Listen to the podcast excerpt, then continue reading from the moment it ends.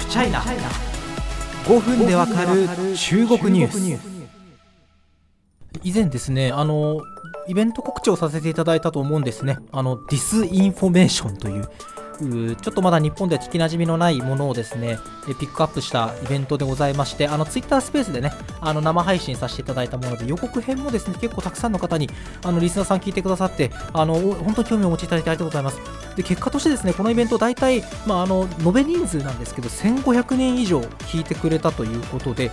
えー、っとね、びっくりしてます。あの、数百人いけばいいかなと思ってたんですけど、これほど多くの方にですね、興味持ってお聞きいただいたってことはですね、あの、司会進行冥利につきます。まあ僕なんかよりね、あの、実際お招きした専門家の皆様が、本当、本当にね、専門知の塊のような方々だったので、あのささすがなんかすなんかこう知の追求みたいなものはですね皆様非常に欲求高いんだなとあの思いましたありがとうございましたであのこれね私も音声をですねこのポッドキャストにそのままアップしようかなって思ったんですけどちょっとね技術的に難しいみたいですね。あそしてあの前編である1時間あるんであのまあこれ抜粋して私が読んじゃった方がいいかなというふうなことでですね、え、今回だと次回、え、2回連続でディスインフォメーションのこのイベントの内容をですね抜粋してお届けできればと、まあ、特に中国と関係のある部分をですねお伝えできればというふうに思ってます。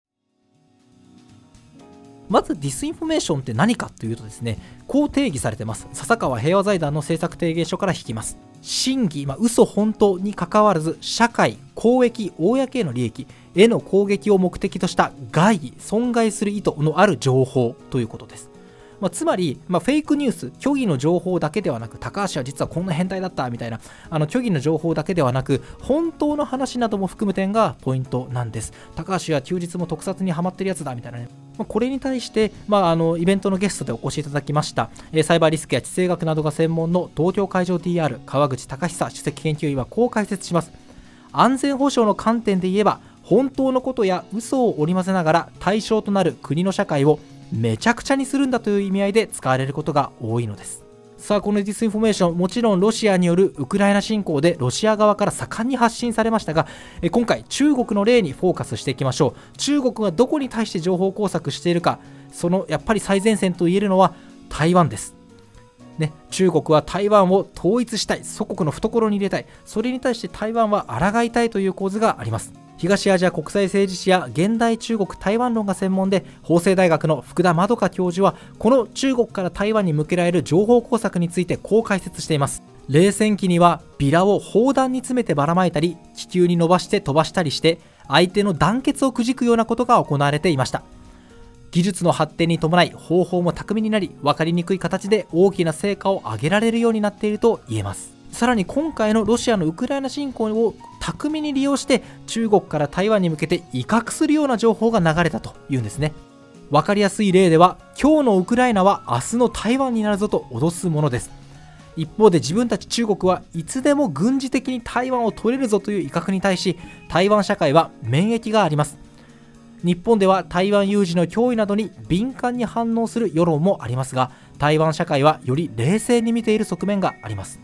ね、さすが台湾、中国からの脅し、情報工作はずっとやられてる、ある種それが日常的にシャワーのように情報工作がされているだけ、免疫があるということなんですね。しかし、中国のインフォメーション、その中で一つ成果を上げているとみられる事例があります。それが台湾からアメリカに対する信頼を削ぐというオペレーションなんです。第201回でもお話ししましたけれども中国軍事的な手段で統一を目論んだ場合鍵になるのは米軍が来るのか来ないのか、まあ、中国が来る前提でシナリオを組んでますけれども要は台湾を取るぞっていうことで人民解放軍派遣した時に米軍が来る。その後ろに日米同盟だから日本がいるっていうのはこれは中国にとって間違いなくすごい大きな脅威なんですね。ただしアメリカ歴代制限台湾への防衛協力を明言しない曖昧戦略を取ってきた。この隙をついた情報工作をしてるんですね。まあ、バイデン大統領が、まそれを崩すような発言をしたということは、ぜひ201回お聞きください。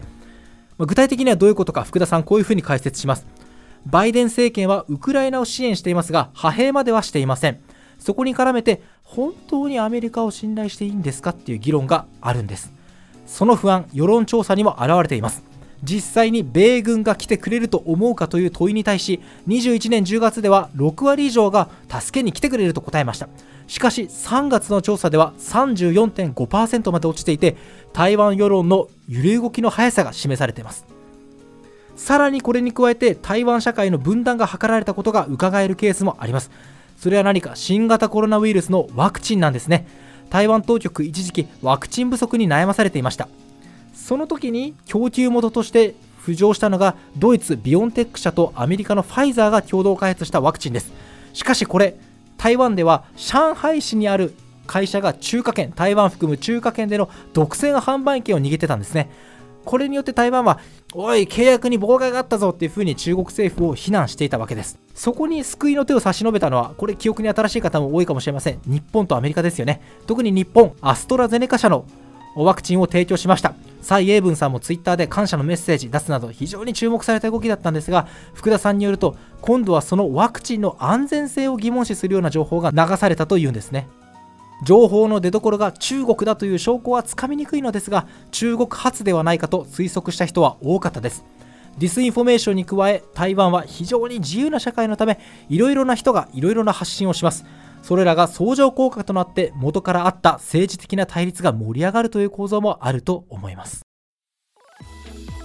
さあここまでディスインフォメーションの、まあ、中国から台湾に向けた実例というのをお話ししてきました。次回はですね中国からそうなんと日本に向けられた実例というものをお話ししていきます。ディスインフォメーションロシアからウクライナへ中国が台湾に向けられたものというとなんか世界って大変なんだなみたいな気はしますけれどもそうその矛先はすでに日本にも向いているのです。他人事ではないのです。自分事だったのです。